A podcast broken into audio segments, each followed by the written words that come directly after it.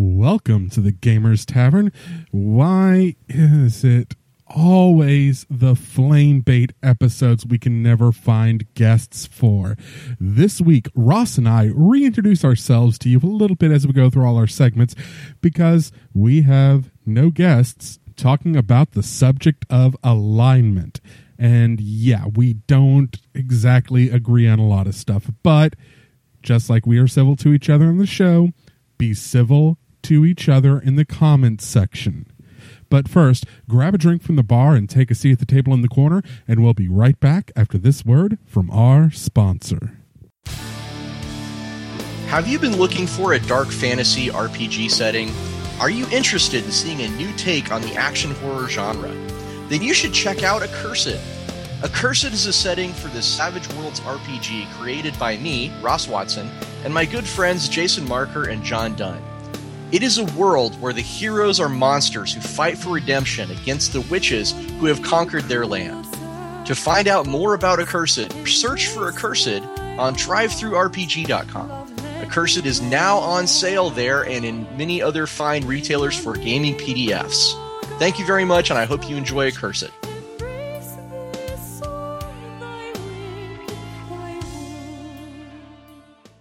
Hello and welcome to episode 28 of the Gamers Tavern podcast. I'm Ross Watson, your host. And I'm Daryl Mont Jr. And tonight it's just us. Been a while. Yeah. And it always seems to be the, flame war baity topics that we can't seem to get anyone on. Maybe it's better that way. This way we only have ourselves to blame if anything goes wrong. We can get plenty of people for graphic violence and content, but alignment, we can't get anyone. Which is tonight's topic, is about alignment in role-playing games. So, we normally do our whole gaming character sheet thing. I don't know how much we need to really get into that when it's just us, but Daryl, what's your gaming character sheet? Well, I'm a 15th level pedant, and I found that out on Reddit today when I got into about 5 different arguments all at once. Well, it's not my fault. Someone started a thread that said, what's a fact that's commonly misunderstood? And it was just like, it drew all of my type like flies. We were all over the place. Wow. It was kind of brilliant. But yes, I write the gaming tabletop column for Ain't It Cool News. And I've also been a gamer pretty much all of my life in some way, shape, or form, all the way up from I Can Count Colors to do Candyland up until today. Very good. And what is your alignment? That being the topic of the night. That depends on how much bourbon I've had, I think. I tend to slide more to the chaotic neutral the more bourbon I've had, I think. So sober Daryl is chaotic good and... Possibly, yeah. Okay. Well, that's interesting. I am a 7th level Rocket Ranger. And my alignment is normally lawful good, but you get some whiskey in me, some Irish whiskey. I found this out last Gen Con. Jason Marker tells the story way better than I do. But I found out that I do transform into Whiskey Ross, and Whiskey Ross is definitely more lawful neutral than lawful good. Probably even more chaotic than that, actually. I don't know. That's an interesting question, but... Let's see. I am a game designer with quite a few credits. Actually, I just recently rebuilt my website on the internet. It is therosswatson.com. And I put together like a list of my credits there, and I was kind of surprised to see, really, I was like, wow, I forgot how many I have here. Yeah, it's every single time I have to send out an email to a guest. It's like, and our host is Ross Watson, who worked on, okay, how can I trim this down a little bit and still hit all the high notes because there's so many of them? Yeah, well, the high points are Star Wars: Edge of the Empire, the 40K roleplay line, and Darksiders 2, probably. So that's my gaming character sheet in brief. If you want to know more about us, like in extensive detail, Daryl and I talked about that in episode 0. Is that correct? That's right. And for the record, yes, I know it sounds like absolute horse shit now. The audio quality was not there on the early episodes of the podcast. I have found out by listening to some of the old raw recordings recently when I was redoing an archive. So the content's still great. Maybe we should re-record that sometime. The next part, of course, what have we been playing lately? Let's start with me. I have been playing lately. I got to just say this out loud. Blood Bowl, the computer game, is just ridiculously addictive. I mean, you start playing Blood Bowl, and at least for me, I just can't stop. I'm like, one more game, just one more game. My guy's about to level up. Just one more game. Is this a full-fledged game, or is it like an app sort of game? Oh, no. This is totally... It's Blood Bowl, the computer game. You can get it on Steam. It's like a full-fledged... It's not like a mobile... I guess I'm not trying to disparage mobile games, but, a mobile game to me feels pretty small and limited, and the Blood Bowl game is pretty beefy. I usually think like 16-bit knockoffs is what I think of when I think of app-style games. Like, it's in that, and again, not saying anything bad about 16-bit. Some of my greatest childhood memories, those. I even consider Shadowrun Returns kind of an app game. Well, Shadowrun definitely has more of an app game feel to me, let's put it that way. So I've been playing a lot of Blood Bowl lately. And I've got, my Avengers game still running every week, and we just wrapped up my big Accursed campaign just this last weekend, and we're going to start playing Arduin Grimoire next, because that's kind of my next thing. Nice. So what about you? Me, I've been playing in our Shadowrun game table. Also managed to break out Cards Against Humanity the other night. Oh, good. With some friends. That's a good one. And I will not be repeating anything that was said because I was kind of sworn to secrecy by a couple of people. All right. Needless to say, it was a blast. I have got to try Cards Against Humanity one of these days. You still haven't played it? No. Comic Palooza we're playing. Yeah, speaking of that, we do have conventions coming up. Yeah, usually we talk about, I bring this up at the wrap-up at the end, but it's kind of like all coming together all at once. Ross and I are both going to be at Gen Con. Yay! We are also going to be both at Comic Palooza in Houston, Texas on Memorial Day weekend, which is, I think, about a month out from when this episode's going to air. So in about a month, we're going to be in Houston, Texas. That's right. And there's a good possibility that we could be at some other cons and stuff later. We'll keep you informed. As always, just go to the website, which is GamersTavern.org, to find out all the latest. So Tavern Tales, we have never actually told the Tavern Tale to each other. Nope. We always get the guests. Why don't you pick up with one of your great stories about rolling dice? Shadowrun 3rd Edition. I was trying to run a... my typical black trench coat thing. My players had completely other ideas, and I'm kind of a go with it kind of guy. So ended up happening was it's like they had their stolen rocket launcher on the roof of a building, and two helicopters from Lone Star are in the air. One of them's taking fire from a machine gun, and the guy with the rocket launcher says, "I want to hit the other one." So it's like, okay, let me add up all the penalties, and ended up with like a target number in the upper teens. And he had very few dice to roll, but this was 3rd edition. So this is before the edge attribute. So everything, all sixes exploded. So he rolls like, I think it was like 4 or 5 dice, 3 sixes, and then rolled 2 sixes, 2 sixes, nice, 5 and a 6, 6, 6. It ended up his final results on one hit was something like 37, I think. Wow. I wanted to say 36, but no, it couldn't have been 36. It had to have been at least 37, because 36 is divisible by 6, which meant he would have gotten to roll one more time and add it on. But most target numbers in Shadowrun 3rd Edition, a hard target number is like 8, 9, 10. Yeah. He rolled a 36. So my rolling, the missile came out of the tube, went through the bay, the personnel bay of one helicopter, threaded the needle, and hit the other one.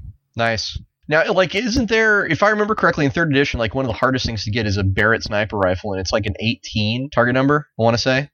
For the availability, yeah. Something like that. So that's pretty amazing. That is very amazing, of course, back in 3rd edition, which, there were some really interesting things about Shadowrun 3rd edition. Maybe sometime we should do an Edition Wars show about Shadowrun, but I always remember how, the shotguns were king back in those days. A burst-firing shotgun, oh my god. 3rd edition, wow. Oh, those things were nasty. Thankfully, my players never picked up on that, but the only thing worse than those is something Spoonie went over in his very first Counter Monkey, which was the DMSO and the various nasty shit you could do with that. Yeah, exactly. The squirt gun war. Yeah.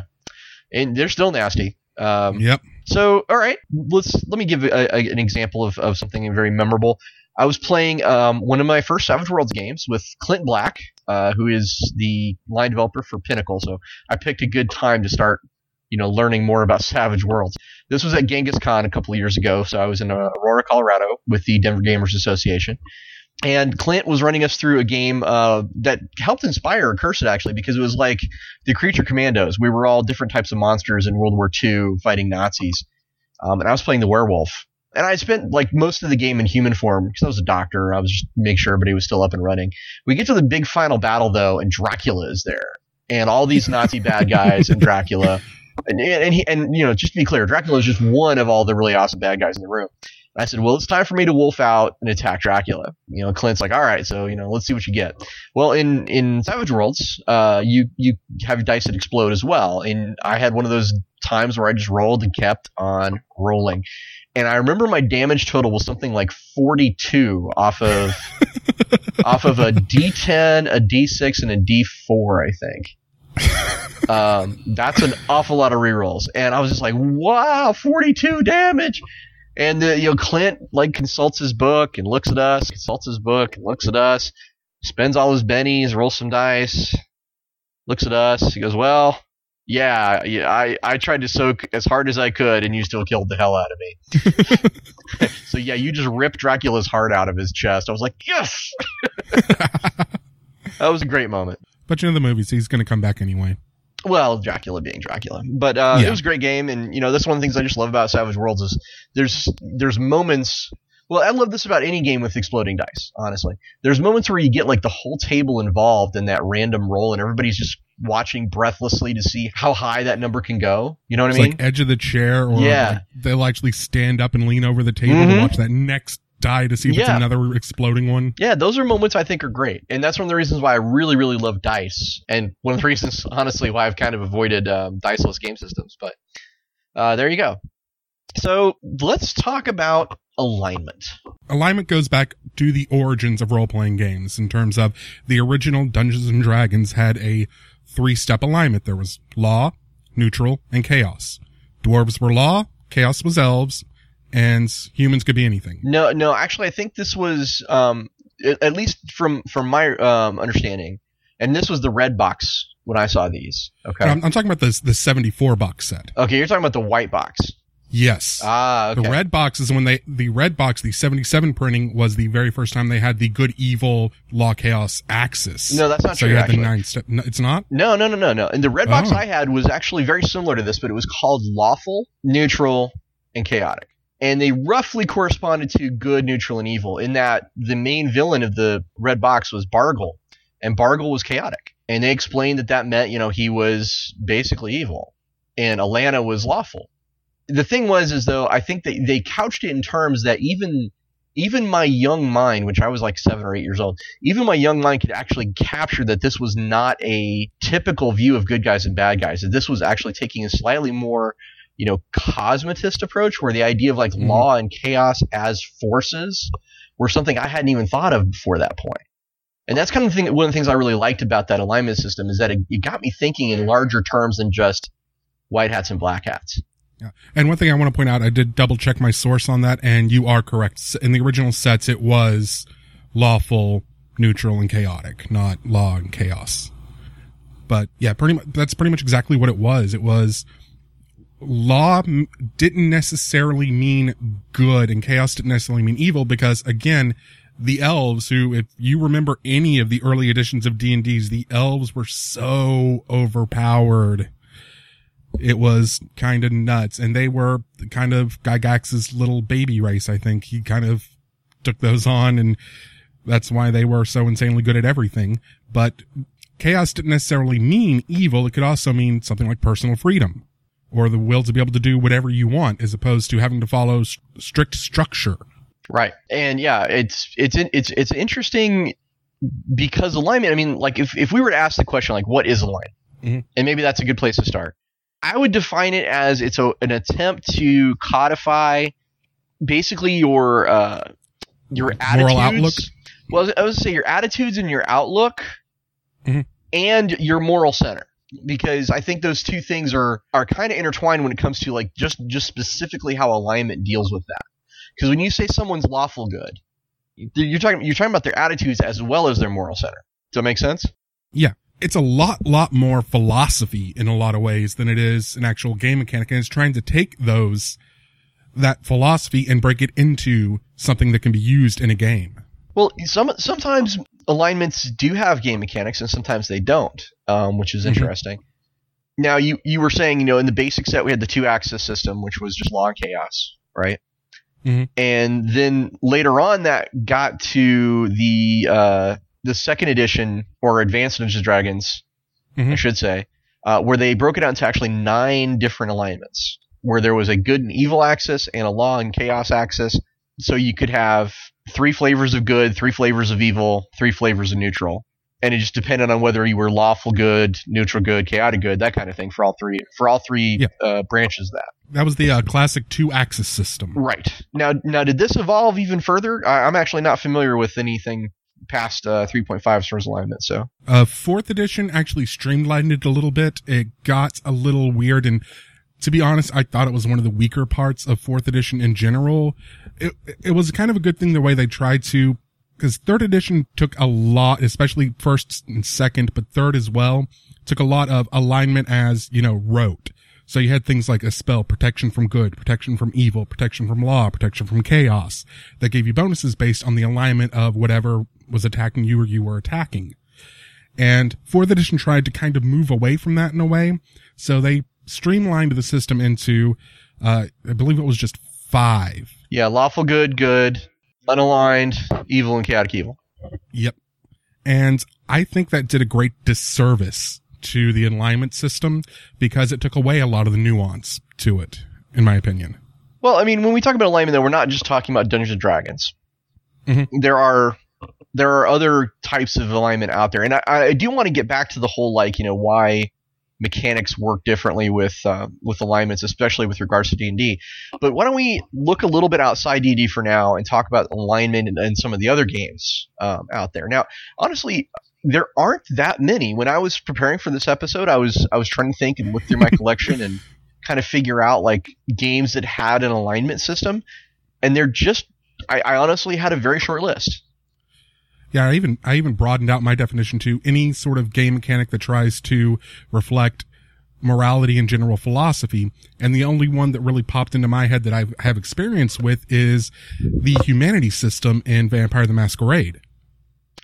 Well, yeah, and of course, with that specifically, that is definitely not about your attitude. It's more about your morality. Exactly. Your nature and demeanor were more about your attitude and beliefs. That's where that side of the coin went to. But there weren't an awful lot of mechanics, if I remember correctly, with nature and demeanor, whereas humanity, there was quite a few. Well, nature and demeanor, you could spin that to get, if you did something that was true to your nature or true to your demeanor, you could get back, some expendable resources in game. I want to say willpower. Yeah. And I think, depending on what you did, you might be able to earn back a humanity point if you'd spent it for something, or I'm probably misremembering that rule, but I know willpower was one of them. I don't know if you spent humanity. I think you could lose it, but I didn't know if you spent it. You're right. I'm wrong. There was also, of course, the famous one of the Star Wars role-playing game with the idea of light side points and dark side points.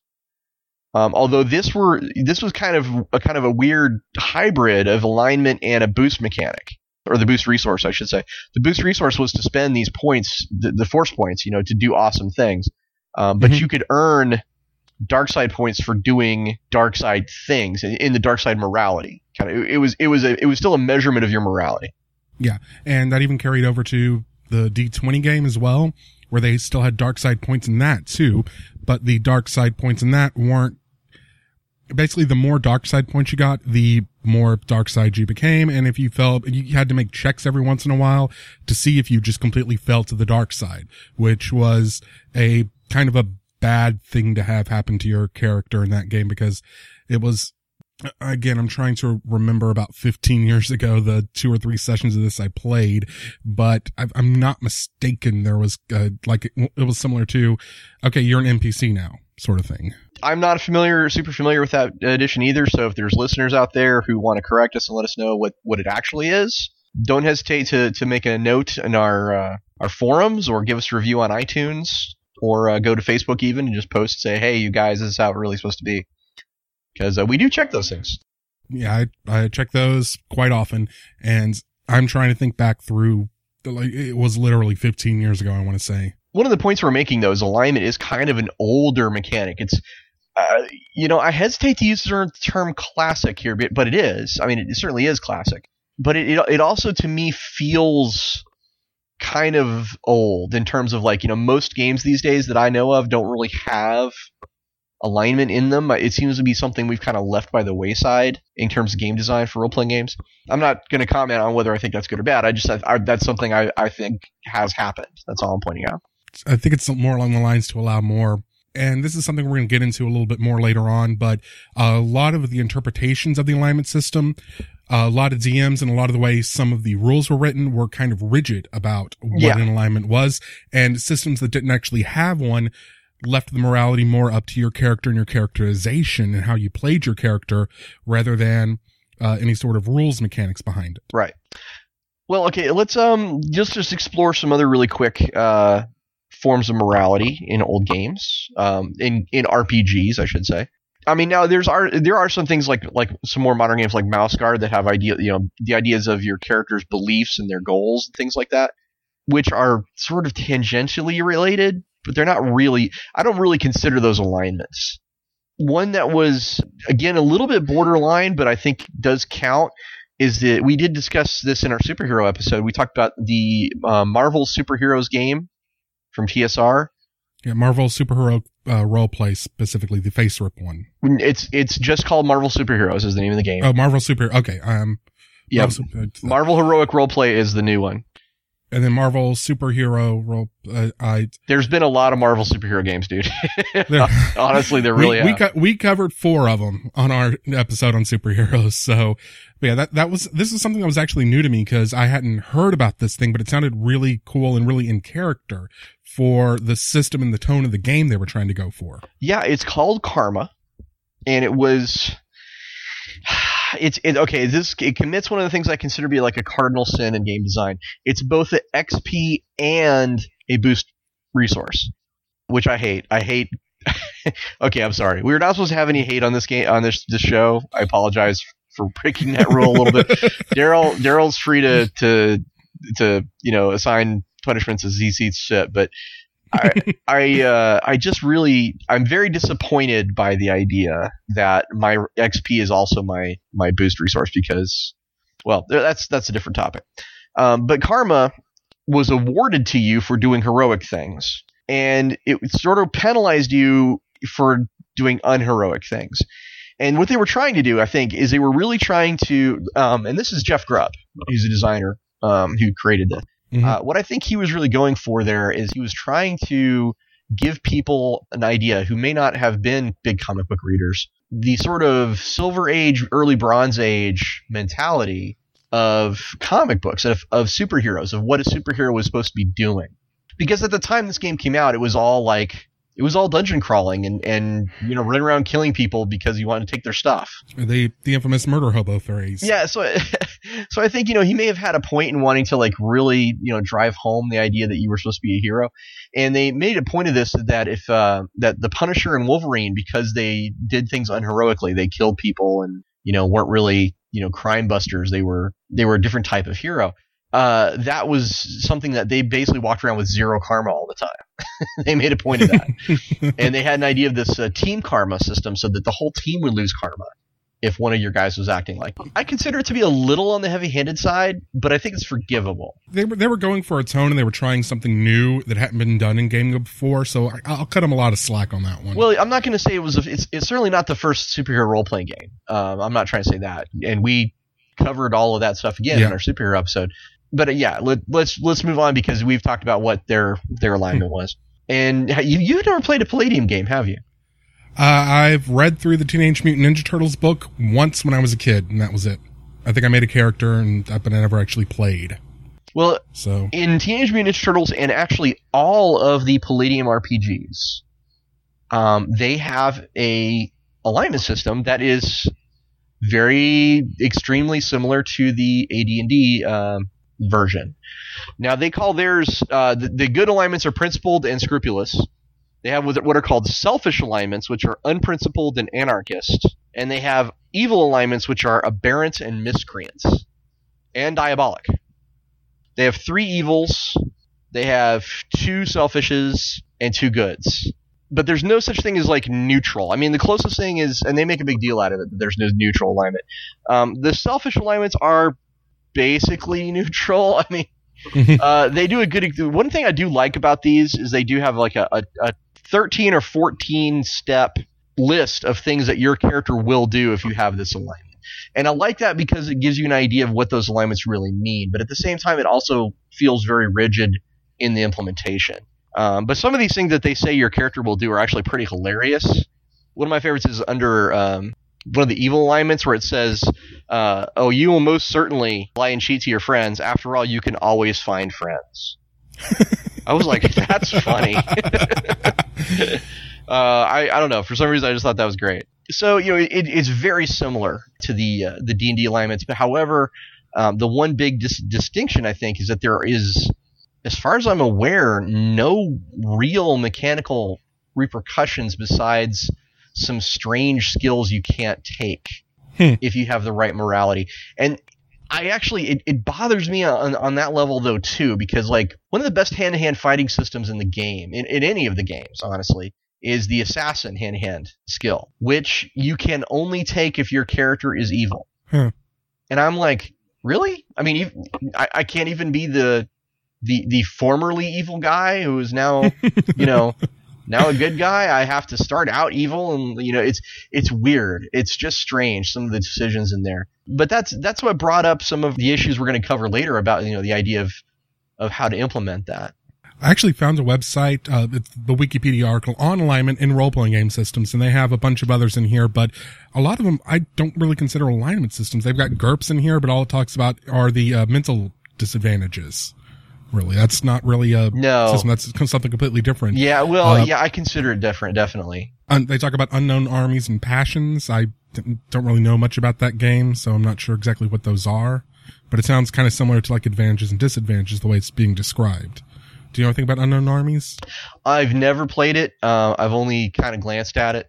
The only other one that I think of that we might know anything about is they talk about Warhammer Fantasy Roleplay. Yeah, they're talking about the 5-step linear system, not Warhammer 40K. This is Warhammer Fantasy Roleplay. Yeah, and they're talking about the original, the back in the 80s. It hasn't been like that for quite a while. Let's just put it that way. Yeah, but it was originally law, good, neutral, evil, chaotic, and you could move along the linear path, but you couldn't. You couldn't go from neutral to chaotic. You had to go to neutral to evil to chaotic. I believe they're talking about the 1986 version. Everything from 2005 later, it does not have that. Okay. And to be honest, I don't know. I've never played Warhammer Fantasy Roleplay. And this Wikipedia article does not cite its sources. So I'm going to be going in adding my citation needed quotes a little bit later. Someone is wrong on the internet. I'm not getting any sleep tonight. All right, so do we want to kind of briefly cover, like, what those 9 classic alignments are?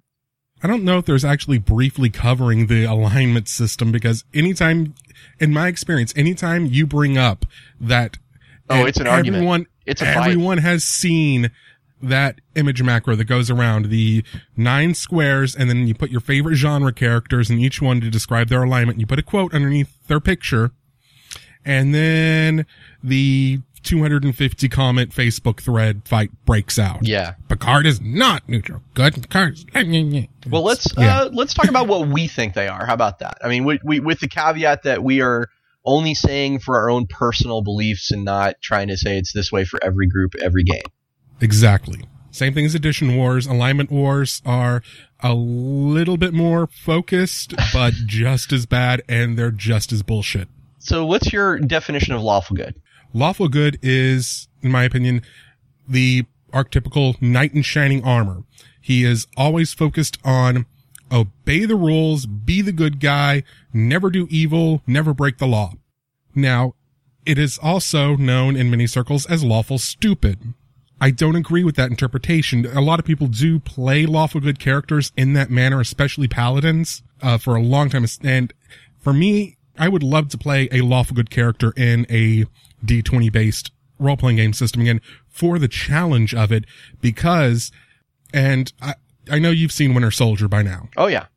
I just watched it a couple days ago, and I think that was a very, there are two classic lawful good characters in comic books, in my opinion, Superman and Captain America.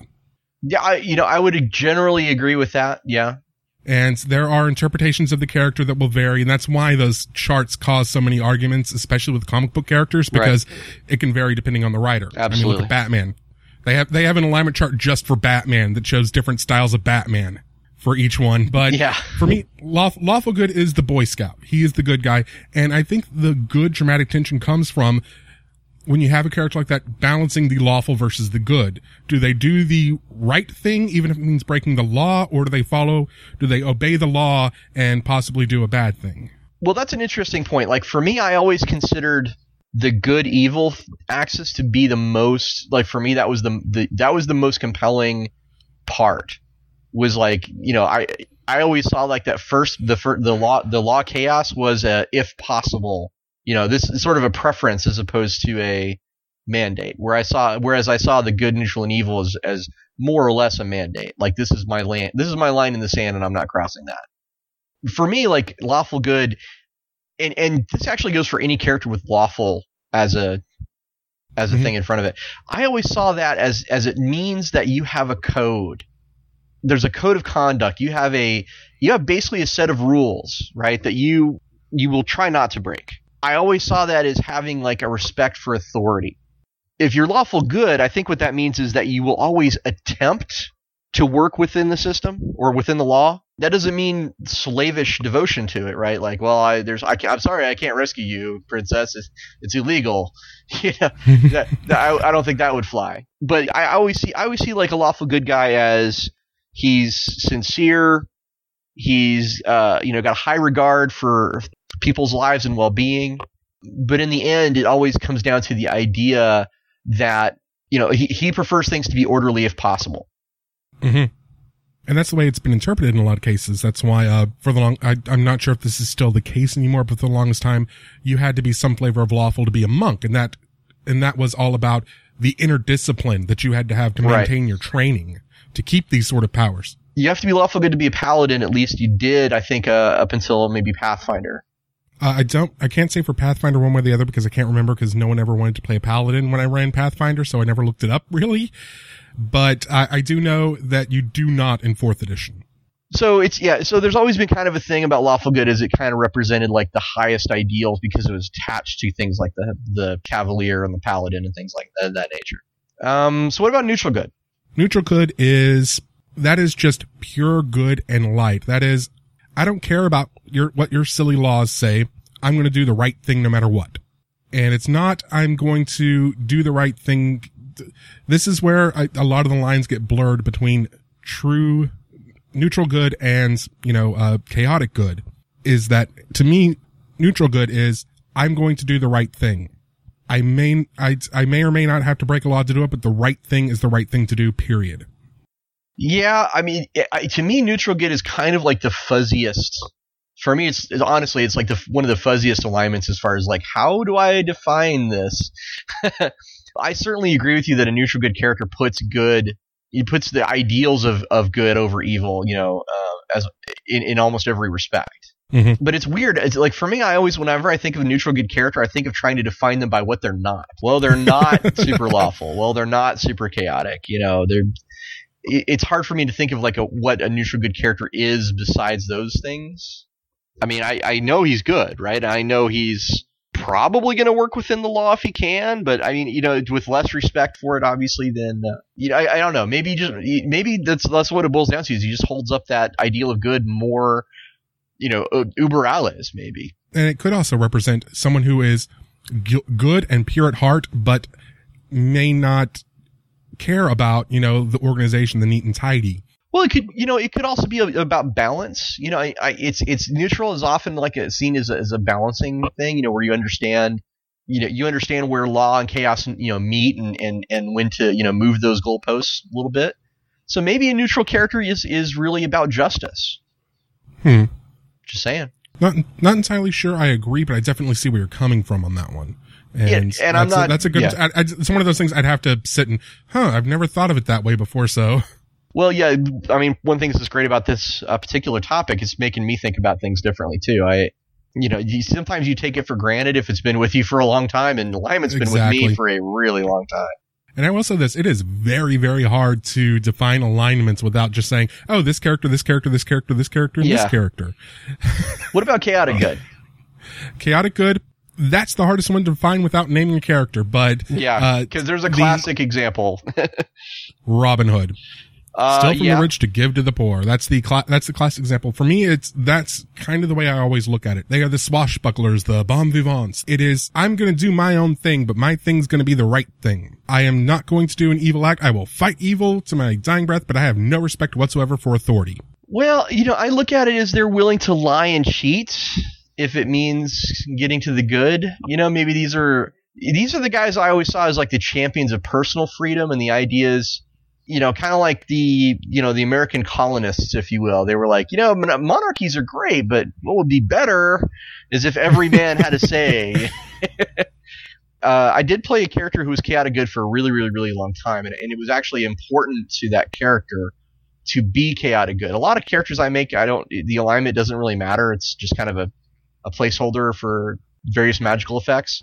But with this character, it was really important for her because she was a champion of personal freedom, and like one of her things later on became like actively seeking out and fighting slavery because it was offensive to her. And I think there's times when alignment can really kind of bond you with the character, and for me, chaotic good was the one I did the most of that on. And I got to say, almost all of my favorite characters in fiction tend to run along the chaotic good lines. When it comes to and that's why this one's a really hard one for me not to just sit off here and name off Malcolm Reynolds, Harry Dresden, Han Solo, all these fighting on the side of good, but screw your rules. I'm going to do the right thing no matter what. I want to live my life the way I want to live it, and the way I want to live it is by righting wrongs. Sure.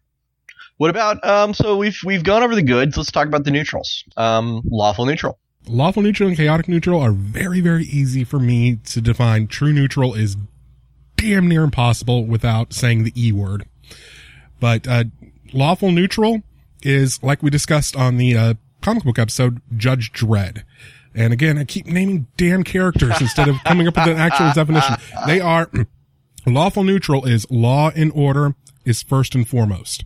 Good and evil are an afterthought after order. They would rather respect a bad law than to fight it by doing something wrong. Or for them, it's all about order. And for me, I always love using lawful good for lawful neutral, actually, for bad guys in games, because you can make them sympathetic characters that way, because it's all about law and order, but they're doing things that, sure, they're not outright slaughtering millions or anything, but some of their things they're doing aren't quite that good. That's an interesting take on it. I have always seen lawful neutral as guys who are committed. Like I said, it's about that code. I feel like, again, like the lawful good guy, he puts like good over his code, but his code is still really important. For the lawful neutral guy, I feel like in my opinion, this is for me where the guy puts his code of honor or his code of ethics, he puts that above everything else. So in a way, it's kind of like you're saying, is that, for him, it's, the rules are what's the most important thing. But I think, a lawful neutral guy could be, maybe I make the rules, maybe you make the rules, whatever they are. But these rules are important because, that's how I feel that those guys are. They're committed to order. So, then we do get to one of the hardest to define, true neutral. And my editor at Ain't It Cool News one time a couple of years ago when we were talking gave me a challenge that I could not meet, which was name a human or human-like character from any fiction that's true neutral. I'm not allowed to say ints. There is a character that I ran into during my early years as an anime fan that I think is very, very close and is probably the best example I can think of for true neutral. It's a character called Carla from the Record of Lodoss War series. I never finished watching that. And the idea of Carla is that she had been, I think it was a she, had been a she was part of like a civilization that had destroyed itself in the past. It was a very powerful magic-based civilization, and she had survived by putting her consciousness into a circlet, and she would possess people that picked up the circlet. And so the core conflict that's going on in the Record of Lodoss War anime is these two nations are fighting, and one is clearly evil and one is clearly good, right? I mean, it's your classic, you know, Minas Tirith, battle against Sauron kind of thing. And then Carla comes in, and Carla's like, listen, big battles between extreme ethos is what caused the downfall of the greatest civilization in the world. You guys don't even know about it because I'm the last remnant of that civilization. So I'm going to kill both leaders and make sure that this war cannot happen. So she kills the good guy leader, then she kills the bad guy leader. And she's like, I would rather have occasional flare-ups that I crush like a boot on a cigarette than let people gain power and build up to that world-destroying conflicts again. And to me, that I was like, you know, that's pretty balanced. Maybe unbalanced in some ways, but she's got a balanced outlook. I always consider that to be a true neutral character. And the only way I've ever been able to actually figure out a way to play any sort of true neutral character is to go for that balance aspect of ultimate power corrupts no matter who you are, and ultimate lawful versus ultimate chaos. Neither one is the right answer. You have to have organization, plus you have to have personal freedom. Good and evil, what is good if there is no evil? What is evil if there is no good? And it's someone trying to maintain that balance between all the forces. That's the only way I've been able to wrap my head around true neutral, because it's such a foreign concept to me. And surprisingly, in Dungeons & Dragons 3.0, 3.5, and Pathfinder, this is the most mechanically advantageous decision you can make. Because if you're true neutral, anything that smites good or evil has a lesser effect on you, or sometimes no effect. Anything that smites lawful or chaotic has a reduced effect on you, and sometimes no effect. Mm-hmm. So you are literally protecting yourself the most if you choose true neutral, which is kind of funny. I just thought that was interesting.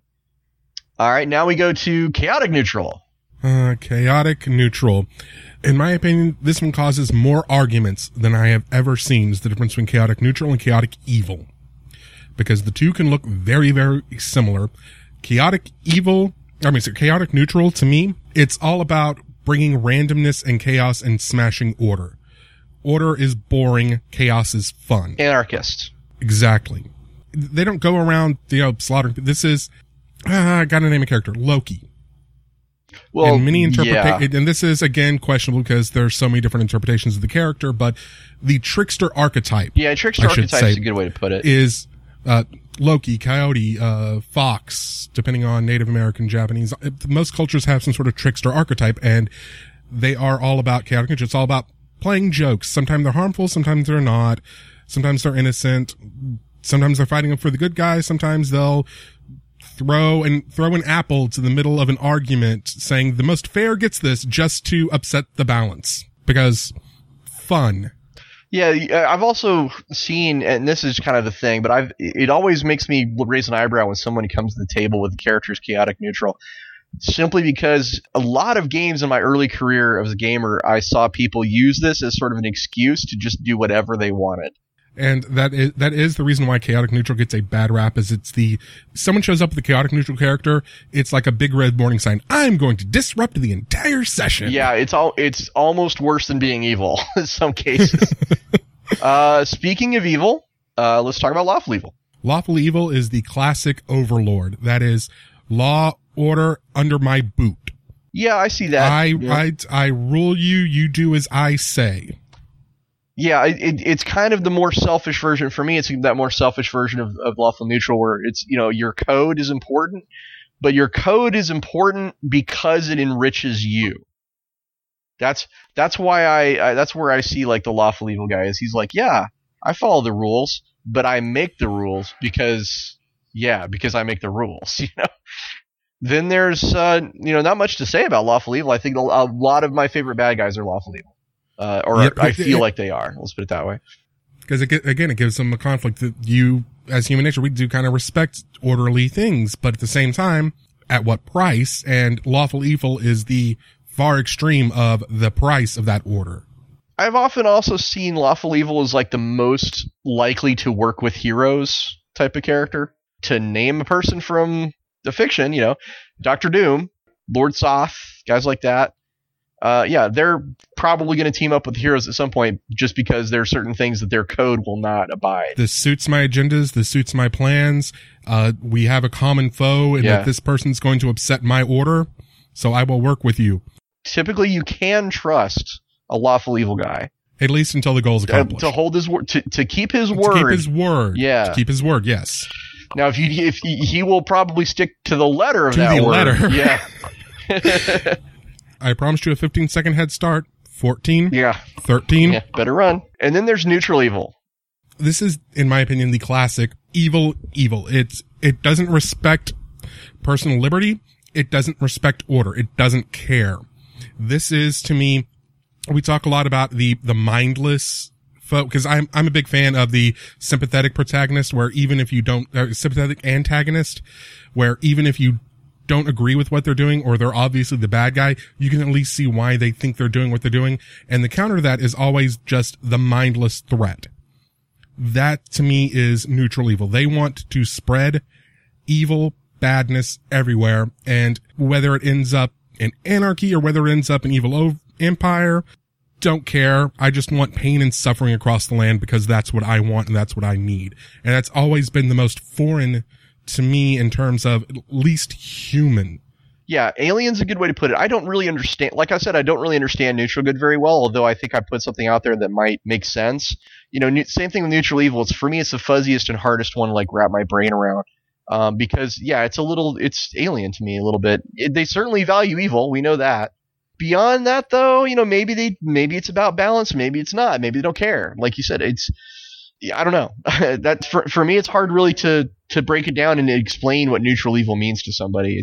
The gaming example that, and the reason why I keep going back to naming characters and naming races and stuff like that is because it's such an easy shorthand, especially in our culture, because I can sit here and say, if I say Darth Vader, you know exactly who I'm talking about, exactly his personality, but not neutral evil.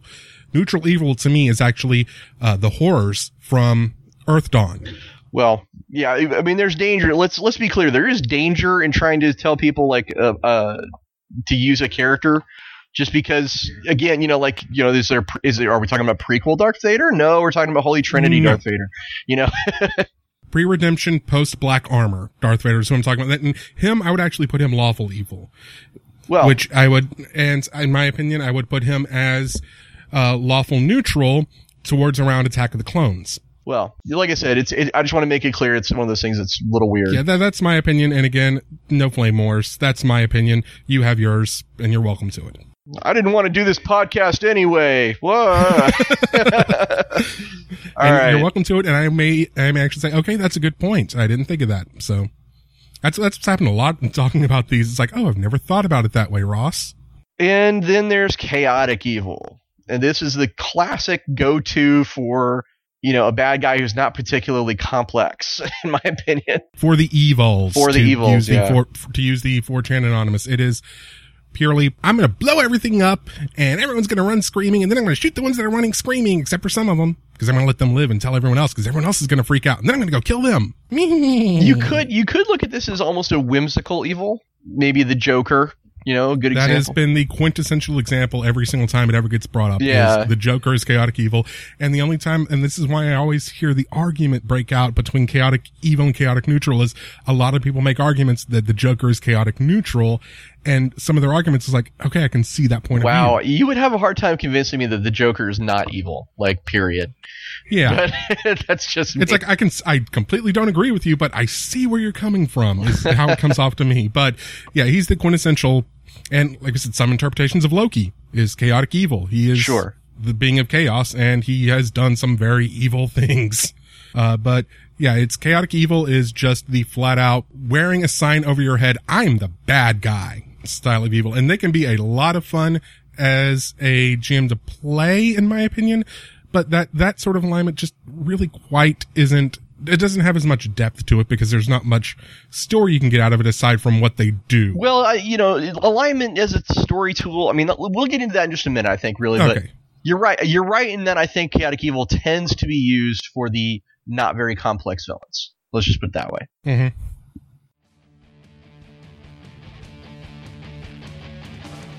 Did you think the Spirit Store was only open during Halloween? Well, I've got some news for you. The perfect place for that hard-to-find accessory for your newest cosplay, unique home decor for your LARP, that awesome prop for your D&D game, they've got it all. Whether you're on a budget or you're looking for the highest quality product you can find, Spirit has what you need. Just go to the show notes or to GamersTavern.org and click on the affiliate link to support the show and find that perfect item now.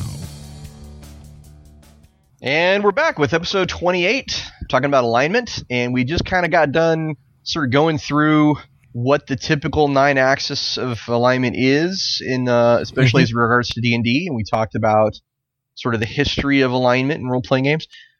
Let's get into the implementation of alignment, the how it works in the game.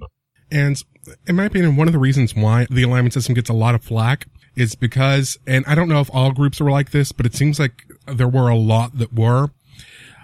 The DMs would use alignment as kind of a way against the players, as a way of kind of controlling their actions or forcing them into that little box where it's like, you wouldn't act like that, you're chaotic good. It's about how you look at it, right? Because your interpretation, that was the word I was looking for, your interpretation of lawful good and my interpretation of lawful good, they were similar, but they were different. Mm-hmm. And this is where I think some people ran into trouble with alignments, is the GMs, well, especially back in the day, it was there were very few GMs who had a good grasp on communicating their interpretations to the players.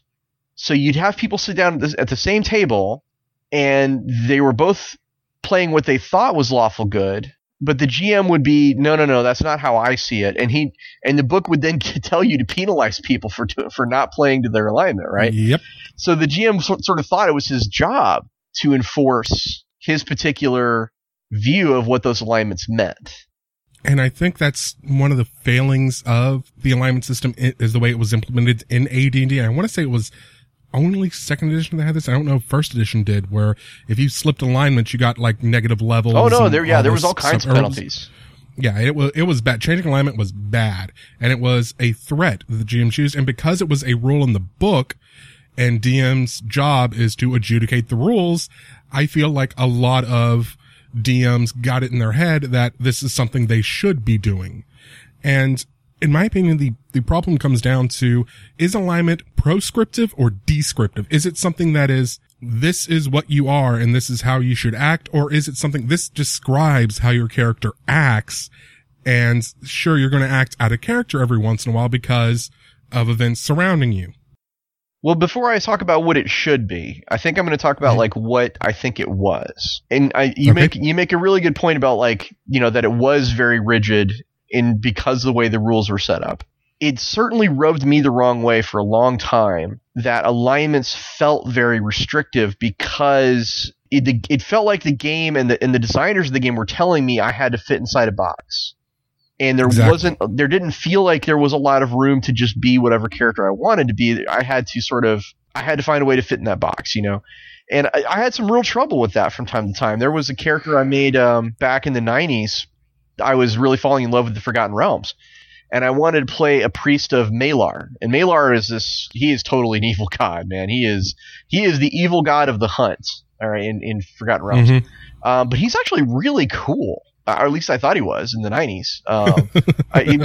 Malar's changed. Like, we have a whole episode about the Forgotten Realms and how it's changed over time. But back in the 90s, I thought Malar was pretty badass, and I wanted to make a priest of Malar. And, you know, I had to sort of negotiate with the GM, because he says, well, Malar's an evil god, there's no way you could have a non-evil priest. And I'm like, well, why couldn't you? I mean, it's just a question of doctrine. It's a question of interpretation, right? I mean, you know, hunting isn't like intrinsically evil. It's just hunting, right? And so I kind of, because the way the rules got a little more flexible in the 90s, you were able to play like one step alignment different than the god you were worshiping. So if he was, say, neutral evil, you could play true neutral. Yes. For example, I don't know if that was the alignment of that guy. I can't remember if he was. I don't remember his alignment either. But yeah, one step off was something I could play where it wasn't like I wasn't just the worst douchebag in the world, right? Or at least I didn't feel that way. So I played that dude for quite a while, and I really enjoyed him. But yeah, I remembered every time I picked up that character sheet, I would always sort of steel myself for that discussion with the game master where I'm like, I don't think we're seeing eye to eye on this, you know. And how many threads have there been over the years on discussion boards about what lawful good means or what being a paladin means specifically?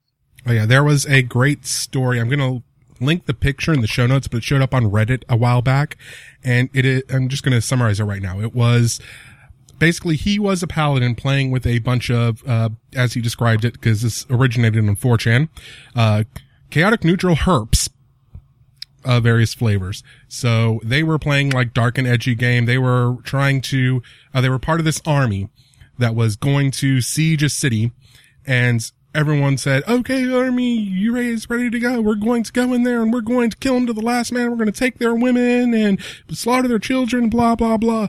And the paladin's like, no, you're not. It's like, yes, we are. Who's going to stop us? You and what army? We've got an army. Where's yours? And so he turns to he's in charge of the army. So he turns to the second in command, and after all this, he just gets quiet. Turns to the second man and says, if you kill a man, kill him with the dignity he deserves. Take him face to face if you can. If not, then use as little trickery as you can. Let him know that you fought him in single, fair battle, and if you did, none may claim foul play. If you respect him, hold him as he dies and hear his last words, so that you may pass them on to whoever they are for. If you fear him, then check that he is gone and make sure that it is a clean kill. And he basically said, kill all the men with dignity. Same thing for the women, same for the children. Kill everyone. No one is to be despoiled. And the party's just like, what? And his response was, there's no way I can stop you except to stop you by doing this. I cannot save these people. The least I can do is save them from you by putting them to death. Huh. And that shaped that group right up, apparently. And the other thing they didn't know was the second command of the army was in, I believe they were playing, I can't remember which edition they said they were playing, but he was a very high-level illusionist. So the illusionary army went into the city, and they saw the ransacking. Huh. Several times later, the entire army inside the building who had gotten the illusionary message saying, you guys, stay here, stay quiet, we're going to be gone in a couple of days. Huh. Wow. So the citywide illusion, and then the entire army from that city raised up and overthrew the evil empire. Huh. Clever. It is a great, great story. I hardly recommend reading the whole thing. It is a great recap of what must have been a great campaign, but it was a very, very, in my opinion, cool way to interpret lawful good. It's, if I can't save them, make sure that they die peacefully. Well, we've talked a little bit about like how alignments can be really restrictive and dangerous, and it sets up these weird expectations and things like that. But what you just said, that story, that actually brings me to the heart of what I love about role-playing, which is finding those creative solutions to a problem, right? Exactly. And I think there's actually kind of it's kind of like the cherry on top is to do it in a way that makes people think more deeply about their character and their alignment. If I did that in a game where there wasn't any alignment, I would have been happy because that was still cool.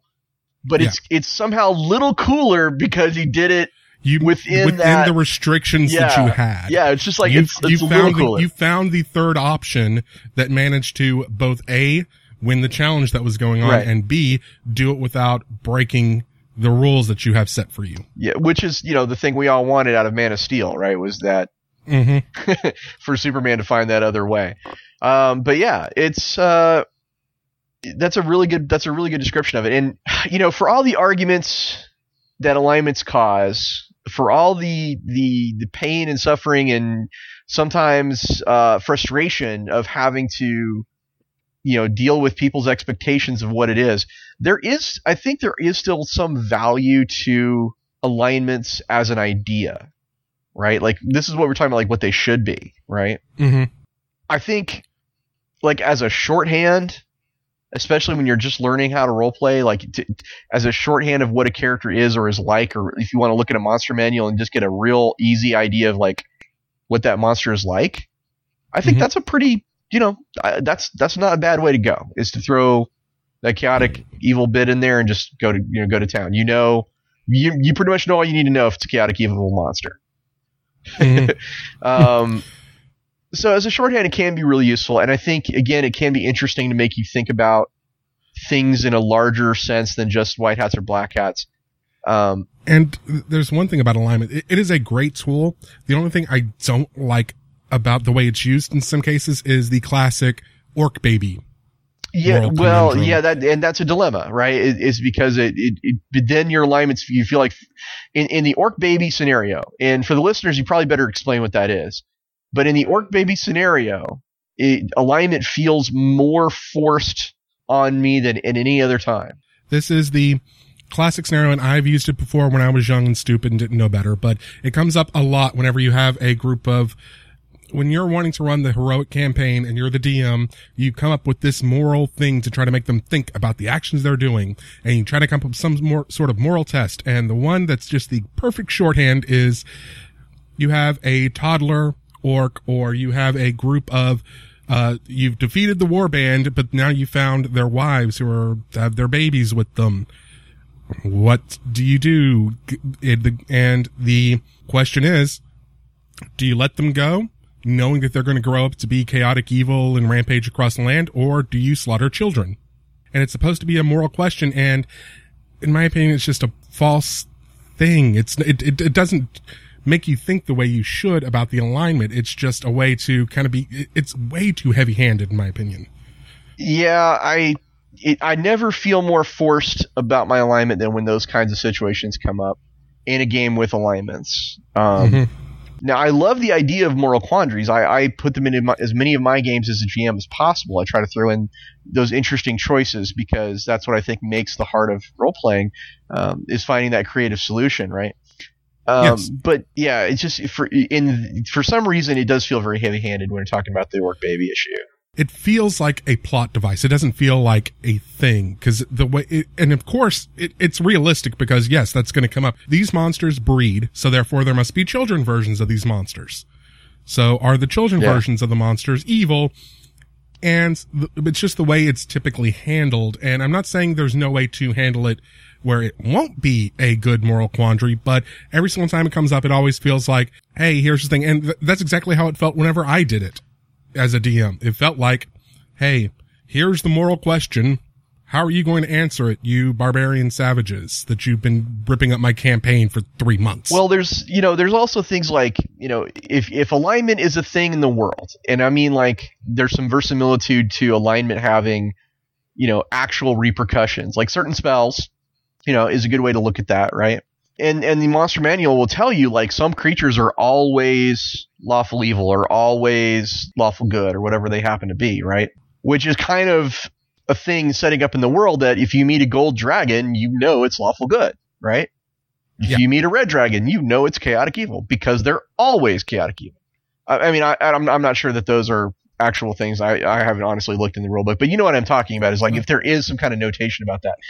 And if I'm not mistaken, that's the correct colors. Right, I think it's correct colors. I'm just not sure if it's always or usually for them. But anyway, point being, depends on the edition. Depending on the edition, the point being is that in a world where you know for a fact that every little Barghest grows up to be chaotic evil without exception, right? That does kind of change the worldview a little bit, you know, because there's just absolutely no chance that they will be anything other than lawful, or, you know, chaotic evil or whatever they happen to be. So it changes that paradigm a bit when you have that kind of situation. Now I played in a game that went for a year. It was like I went from 1st to 17th level, and this was a game where the alignments were an actual physical thing that happened in the world. This is the same one where I had the chaotic good, you know, character who was all about personal freedom, and it felt in that particular game it felt real. It felt like it was part of the world. It felt really cool, and I liked that I could sort of understand his setting a little bit more because his alignments were very out there. You know, it was pretty obvious like they were part of that setting. It allowed us to do some interesting things.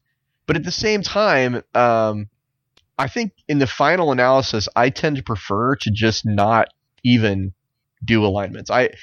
It's something that really only exists on the character sheet. If I'm a GM, you don't have to. I'm not going to you put down whatever you want in that little box, really. If I'm the GM, because to me, it's, you know, the character is far more important and far more impactful than the alignment ever will be. And there's always those times in which even someone with a very strict alignment is going to face a moment where, and I'm not talking about paladins because that's kind of magically enforced in a way, but even lawful good dwarf fighter is going to run into an instance where they're going to act out of alignment because you murdered my friends, you killed the barmaid, I can't get any ale, I'm going to kill you even though you're unarmed and begging for mercy because I'm so angry. Well, here's the thing, you just actually reminded me of something. The thing about alignment that actually I find the most restrictive is that it kind of presupposes that your character is static. It doesn't really allow you to grow, to have an arc, to change. And I always like to change. I like to have my character be different at the end of the campaign than he was at the beginning of the campaign. And so changing your outlook, I mean, that can be a change of alignment. There's no reason why it couldn't or shouldn't. You know, so if that lawful good fighter comes into conflict with something that makes him challenge his beliefs, I think that's good storytelling, right? I think that's actually a really interesting question to see answered. I want to know what happens. Yeah, and that's not a bad thing, is to question those and be able to grow, but that's why I think alignment shouldn't be something, at least for player characters, should not be something that's kind of written in stone, and especially should allow for a little bit of flexibility for, yeah, my character wouldn't normally do this, and he's going to feel bad that he had to do it, but he's going to do it anyway. Yeah, I would say... because that's how he would act. I prefer alignment to be a guideline, not a rule. Exactly. I prefer alignment to be something that you can change over time. I mean, I like the idea that my character can grow and be different at the end of the campaign. So, I mean, that's kind of the big thing about alignment for me, is I just don't like it because I feel like I feel like it's weird for me to change alignments because, I don't know, I'm babbling now at this point. I've lost command of the English language. But I think you know what I'm saying. I just don't really care for it as a storytelling tool because of that static feel to me. Yeah, and the more you move away from it being, like I said, proscriptive, where it's this is how you should act, if it's descriptive, saying this is a shorthand for how my character is, I feel it works a lot better that way. Agreed. The only exception I have to that is when you get some supernatural element involved. A paladin is going to have some sort of, there is something else beyond the character that's enforcing his behavior. He can, in that same situation I had with the you killed my friends, you killed my family, I'm going to kill you even though you're unarmed and begging for mercy. That's maybe what my character would do in that moment, but there's severe consequences because you are now a fallen paladin, because you broke your code. And that's a completely different thing. I don't mind those because that's something the player is taking onto their character voluntarily. Well, that's not technically true. I mean, yes, the player makes a choice, but the GM has some responsibility there too, because he set up that situation and he had to have known that that was a possibility. Well, I'm using this as an example. I'm talking like this is the bad guy from the last 3 sessions straight, and you finally tracked him down, and now he's doing this after he's done all these bad things. And it's, like I said, it's a poor example because it's off the top of my head. Well, but I'm just saying it's actually bad GMing if you are mechanically punishing someone for playing in character. Unless it's, okay, your character knows that if he does this, this is going to break his code. Well, I mean, yeah, I mean, you can justify it, you know, to some extent with that, but you know, I still feel like I feel like any GM, you know, who gets you in that situation probably knew what he was doing. This is another thing though too, is that I think it limits GMs to some extent too, the idea of alignment, because it prohibits. I think a lot of GMs these days that are raised on alignments, they don't tend to put those kind of moral quandaries and those kinds of dilemmas in their game specifically because of that.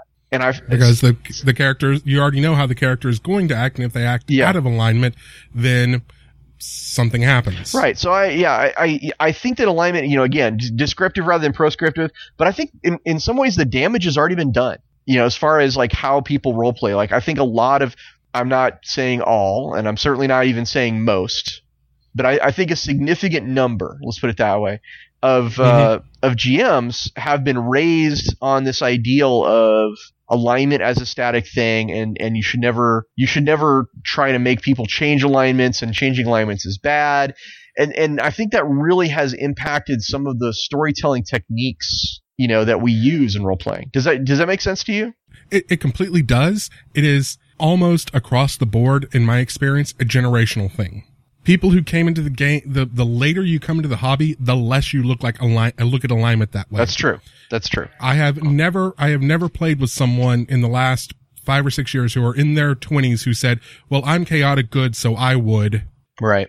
I'll get that a lot from players who were in their 20s before then, or who are currently in their 30s or 40s, because they looked at it as, I have to play in my box. Right. And everyone else is like looking at it a little bit more like a guideline, because they're more used to the games that don't have alignments, or video games that don't have very strict alignments. They may have some sort of fluid morality system to them, kind of like Fable does. Yeah, Mass Effect, Fable. But those are, to be honest, and this is a video game thing, but to be honest, I haven't seen one that does a really, really good job of doing that. Everything seems like, okay, you have two options. Do you kill the kid, or do you give them 50 gold pieces and let them on their way? Well, those games, the morality in those games though too is, it's weird, because you can actually build up a huge meter in either side and still do something incredibly the other side. You know, like it feels impactful. Like let's say I've been the good guy the whole time in Mass Effect, and then I get that one choice to be a total asshole, and I take it. And I'm like, in the real world, you would just be a total asshole.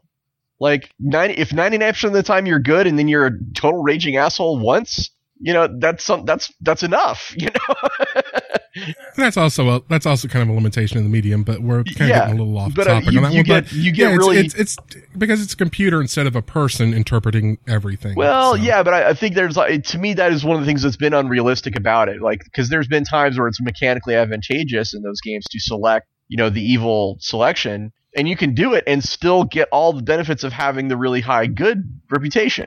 It's like, I've been Paragon this whole game. I want to take Renegade once, goddammit. Yeah.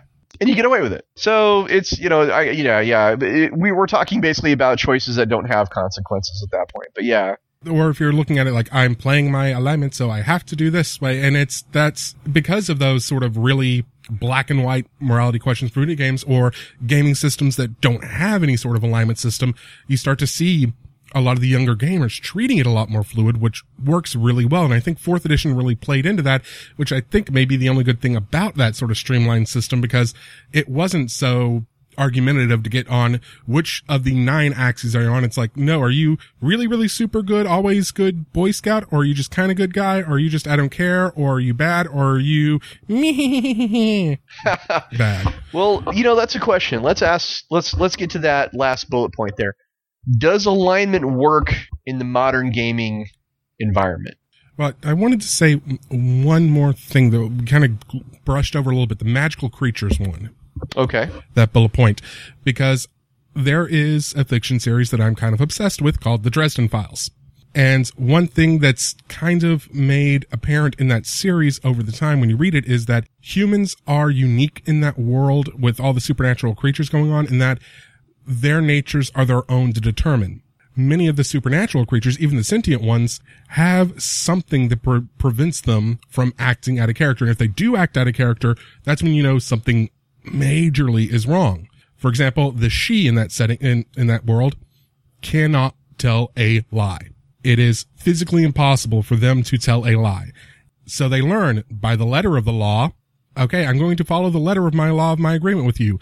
You never said this, so I've gotten all the way around it. Or I talked all the way around that point, never gave you a straight answer. Or we were talking in hypotheticals. So I kind of like it when that comes, because it adds a little bit more to that fantasy element, and adds a little bit of otherworldliness to some of the fantasy creatures if they do have a little bit more rigid restrictions. Well, sure. I don't recommend this for PCs, of course. This is for, you know, NPCs. Yeah. Because you never want to restrict a player's choice that way. In that way, having some kind of code of conduct that's incontrovertible can be really interesting. That's true. But again, code of conduct, I mean, the Lianan Shi, which is the character you're talking about, she's you know, I mean, let's be honest. I don't even really want to try and gauge where she lies on the good evil chart. And I really wouldn't even want to try and gauge where she lies on the lawful chaotic chart. But the one thing we know about her that we can say for sure is she does a lot. Yes. Right? And again, that, in my opinion, that is one way to interpret the... If I had to put her on, I would say lawful neutral. Well, because she is definitely not a good person, but she has to follow her word. Like I said, this is, you know, it's and that is also cherry picking my data and being very narrow in my definitions. And there's a lot of debate you can make about that because she is a three-dimensional character. She makes choices that seem erratic. Well, you can make a lot of we can debate all day, like whether one character is or isn't. Mm-hmm. Alignment means, you know, that we can make a shorthand comment if we really wanted to about her, but I don't think we want to. I think Leanne and she, I think when you get to characters that are that complex and that interesting, that alignment no longer suffices. That I think you need to just give that character their own space as far as what that means in your story. And even if you're role-playing, even in a role-playing game, I would say, you know, I think some characters are just really beyond alignment. Let's not even worry about their alignment. Let's, you know, that character is that character. Yeah, but again, it's using it as a tool when it works and don't use it when it doesn't. And in my opinion, that's one of the ways you can make it work for you, is using it to kind of add that little bit of otherworldliness. These creatures don't have the level of free will that we do. They're not as bendable and changeable and flexible, which in most D&D and fantasy style settings, that's usually the advantage of being human, is being able to be that versatile and changeable. It's a tool. If you want to use it that way, you can. It's up to you. That's one of the interpretations I like about it, when you can use it that way. Well, all right. I think the place we got to with that was actually really important and interesting because the idea of a character being beyond alignment is, I think, a valuable one. Let's get back to the idea of, does alignment work in modern gaming? Again, I'm going back to exactly what I was just saying. I like it as a tool. I don't like it as a prescriptive, you have to use it rule set. I like having it as a DM, as a player. I like having it in my toolbox if I want to use it. I don't want to be forced into that little box when I'm trying to make a character, whether it's an NPC or a player character. Well, I think this question actually is probably a little more broad. I mean, is it functional? Is alignment functional? Yeah. You know, it doesn't not work, right? I mean, we've talked about a lot of its problems, and we've talked about a lot of its bumps and bruises and things like that. But, you know, again, we've also talked about some things that do work for it. So, yeah, it's functional. But, you know, for me, I think if I had to say, you know, does it really work in the broader sense of modern gaming? This is going to be controversial, but I honestly don't think so. I think that modern gaming has moved on from alignment. I think alignment is kind of a relic. I think there are better ways to give shorthands. I think there's better ways to do what alignment does well without all the baggage that comes along with what alignment is. And I would agree with that. I think my only thing is alignment. I still think alignment is a good tool. It's kind of permeated the culture at this point. So you can't, even if it didn't work, you can't really get away from it because, again, look at all the image macros out there. Yeah, you can't get away from it. I agree with that. But I think there are better ways to utilize it than it has been in the past in many cases. And I think, in my opinion, the more you make it a game mechanic, the further you get away from its usefulness. Again, you're bringing those walls in and turning it into a box, the more rules you add on to it. Yeah, you're right. So I'm just going to go on record again. Like, my opinion is more controversial in that I think we need to do something. I think modern gaming is beyond alignment. We can do better stuff. And to be honest, I would really, really like it if there was something that filled that same hole of being a quick shorthand description of my character without having to have the boxes. Well, I think, you know, there's ways to, I think that's just really your character concept. I mean, if you have a good way of saying what your character concept is, then you know what your morality is. You know what your general beliefs are, at least for you, your own specific character. Now, maybe that shorthand is, you know, maybe puts a little more weight on the GM, like when he's looking at bad guys and he wants to know what those bad guys are like. But I think that's, you know, what really describing the society and culture of the bad guys is going to do. Is it's going to give you an idea of what they're like. You know, I'm not sure we need those shorthands anymore. Things like aspects and fate are not really alignment, but they tell you what your character is about. There's, you know, the hindrances in Savage Worlds. They're not really alignment, but they tell you what your character is about. These are the things I think that we kind of have evolved into. I think that's where gaming is and is presently, right? Is just at that stage where your concept is delivered down into a shorthand that you understand, and the concept of the bad guys is just a couple of sentences underneath their header that the GM can glance at and go, ah, okay, I get it. I just think that's just where we are now. Can it be fixed? Could we fix alignment to work better? Probably. But it's, you know, I'm just not sure if it's really worth it. I know I'm kind of coming off as a downer. I mean, after all the stuff, you know, and I'm normally the optimist of the two of us, right? Yeah. But this is one of those cases where I'm just like, you know, I think it's better to put alignment on the shelf and say, you know, you did a good job while we needed you, but I think we're past that point now. I will 99% agree with you, with a 1% exception, and that's, as I said, it's kind of ingrained in the culture now with D20 system fantasy roleplay.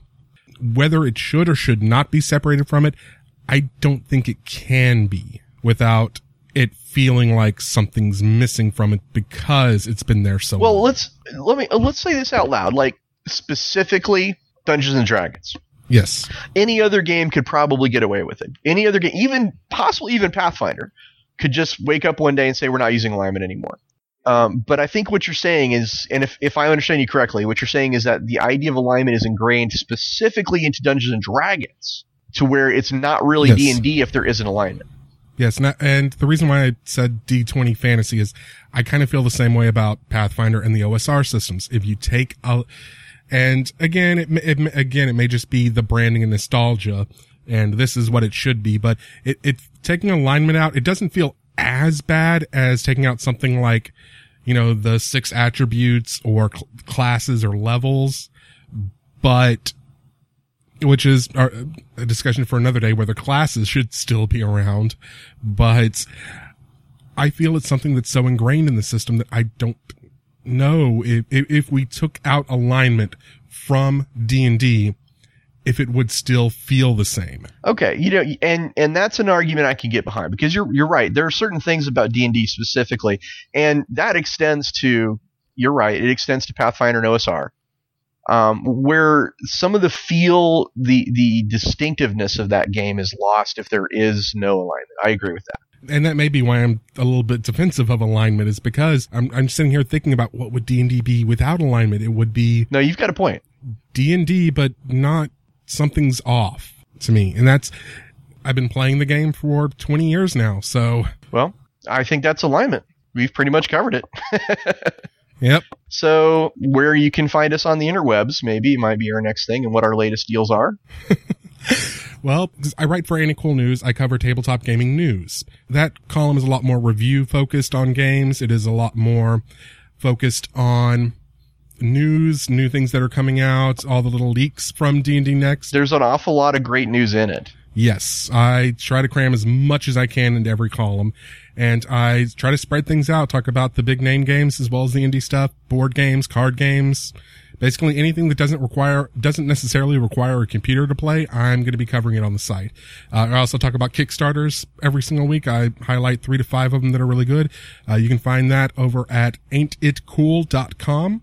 Again, on GamersTavern.org, which is our website, I every once in a while will pop up with a blog if I want to do something that's a little bit more editorializing.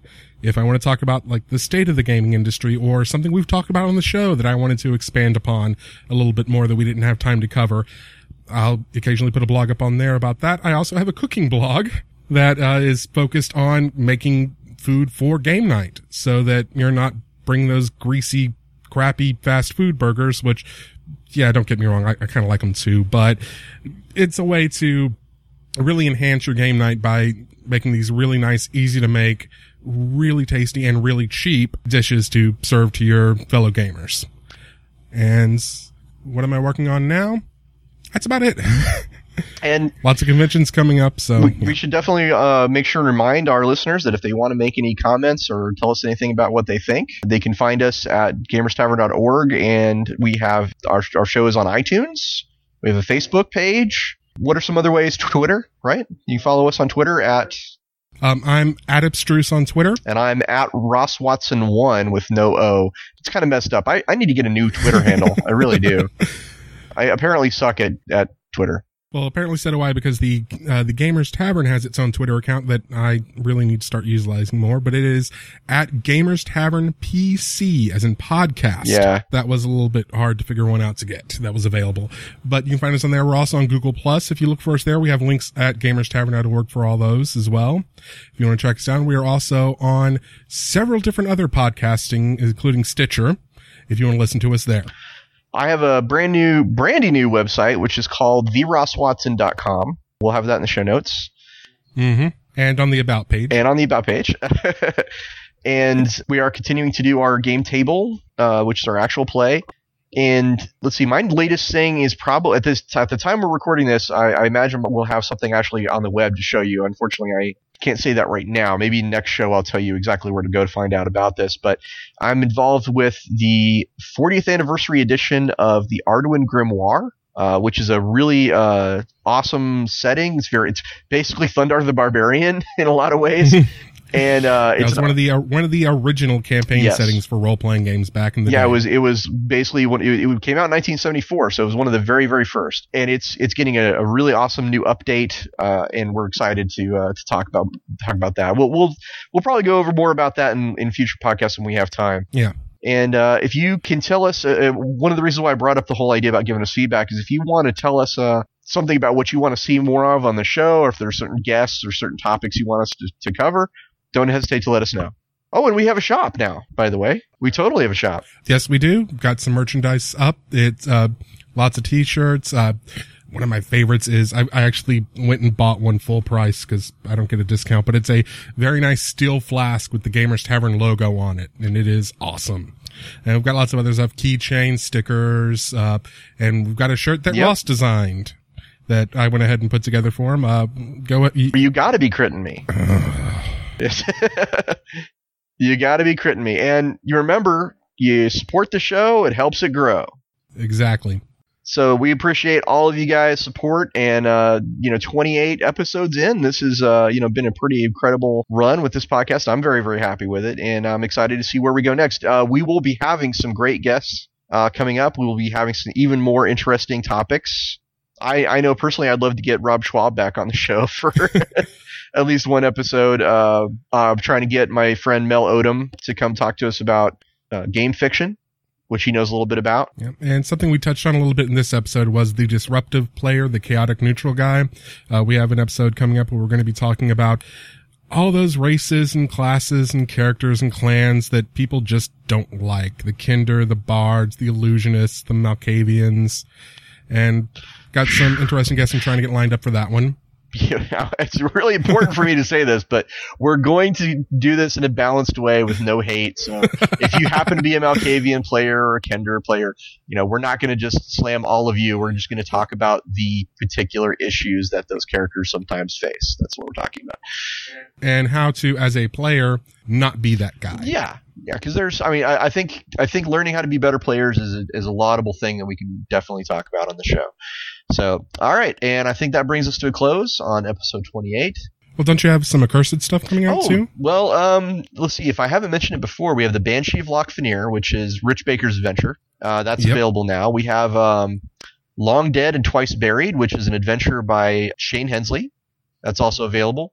Of course, we have the novellas from Mel Odom and Richard Lee Byers, which are also available if you want to read some awesome stories set in the world of Accursed.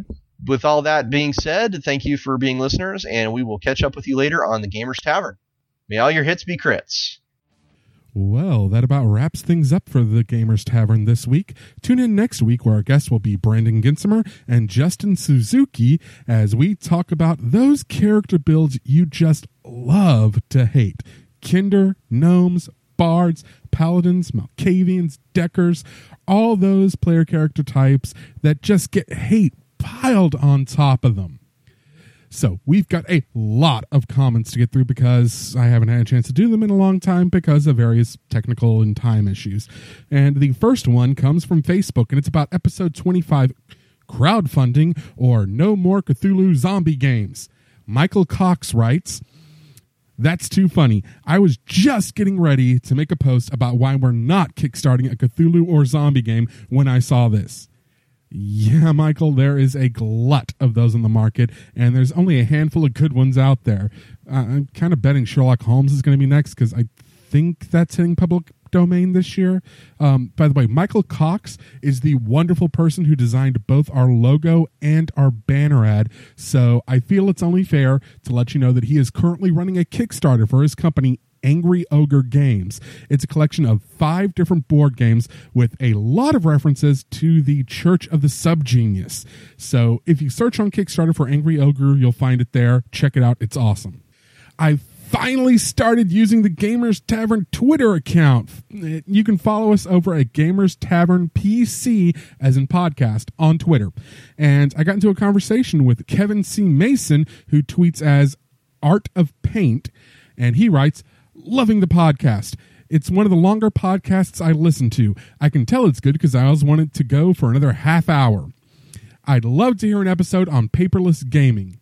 Well, Kevin, that is a very long tweet. It's actually 3 tweets that I strung together. But you're actually in luck because episode 6 of the Gamers Tavern, this was back when I was still stupidly hosting, and it was called You All Meet in a Tavern, and the audio quality was shit. But anyway, we did an episode with Jesse Scoville about technology and gaming. And it's also a topic we're probably going to do again because if you've heard that episode, I come off as kind of a gaming Luddite. And I've kind of seen the light in a way because Gamers Tavern Game Table is a completely digital game. We play the game over Skype, we have digital dice rollers, and of course our characters are created and managed with the amazing award-winning character management software from Lone Wolf Development, Hero Lab, who's also kind of our sponsor, but it is amazing and it's brought me around. I'm all on board with digital gaming, but we'll revisit that in the future. We also got a tweet from Snowflake Specialist, who can be found at BC EEJED on Twitter. "Listening to the most recent Gamers Tavern, I really need to play a Birthright game." You and me both, man. You and me both. So now we're going to come back home to our home turf at GamersTavern.org, where, and I apologize, I'm going to screw up your name, Joe Owanicki. Oh, well, Nikki, sorry. He's apparently going through our archives. And speaking of, I would like to welcome the listeners of the Arcology podcast. Ross and I were a guest this week over on their show talking about Shadowrun, how we produce the Game Table podcast, and Ross talked a little bit about his work on Sprawlgangers. So make sure to check that out. Anyway, Joe says, "One thing not mentioned about Rifts is that it uses a different game mechanic for different aspects of the game, such as combat and magic. While this adds complexity, a plus to this is the different mechanics make these different aspects feel different during gameplay. In other generic systems, they repeat the same game mechanic and can feel bland when trying to combine everything because it's just the same mechanic gets repeated in gameplay." He's obviously talking about our kitchen sink episode 13 with Ivan Van Norman. And yes, this is a very important point to bring up, but I actually feel it's a failing of Rifts and also a sign of the time in which it was developed. You hit the nail on the head when you said it adds complexity, because when you get different aspects of the same system using different mechanics, it feels like a completely different game. It's one of the complaints a lot of people have about Deckers in Shadowrun since all the way back in the game launched, because it feels like you're not playing the same game. And I kind of like it a little bit better. I understand wanting to add flavor, and I like adding a couple of new mechanics, but I think the core of a game should remain the same no matter what type of character you play, and just the flavor gets added on in bonuses and other little tweaks you can do. So that's my opinion, though. Some people like the complexity. I personally don't. It's not my thing. Finally, we have a comment from Super Terrorizer, who writes about Gamers Tavern Game Table Episode 5. Now this feels like a Shadowrun game. The outcome determined by the knife's edge of a die roll and a kind GM. I'm sure it's all a setup for extra pain down the road. The beauty of Shadowrun being that we can see what happens when a pixie tangles with a roto drone with a sniper rifle hardpoint and sharpshooter autosofts. Very few games offer us this chance. A writer has to suffer to be great, after all. In all seriousness, some of the best roleplay I've come across for Shadowrun, with more than a few laughs from me as I worked. Excellent work, excellent podcast. I'm glad you decided to do an actual playcast after hearing you talk about Shadowrun on episode 7 and hearing how much you dug the setting. Keep it up, guys. It's a really great group that doesn't talk all over each other and gets along very well and understands the setting, and it really comes through when listening.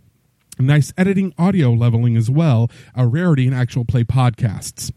If you are someone wondering about a Shadowrun actual play podcast, this one is absolutely worth your time. Super Terrorizer, I sincerely want to thank you for your kind words.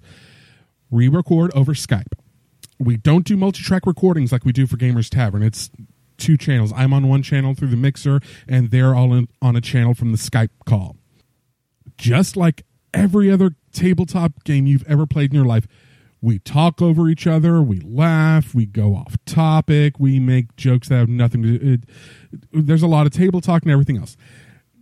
Seriously, and everyone's setup's different. Some people on headsets, some people have proper microphones, some people are turned up loud, some people are low, and we record 4 to 5 hours of audio per session, and each session gets edited down into those 2 one-hour long episodes that I've been posting.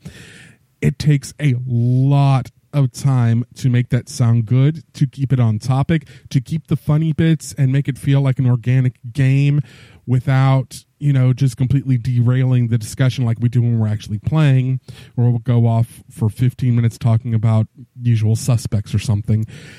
And working with the audio is a cast iron fucking pain in my ass.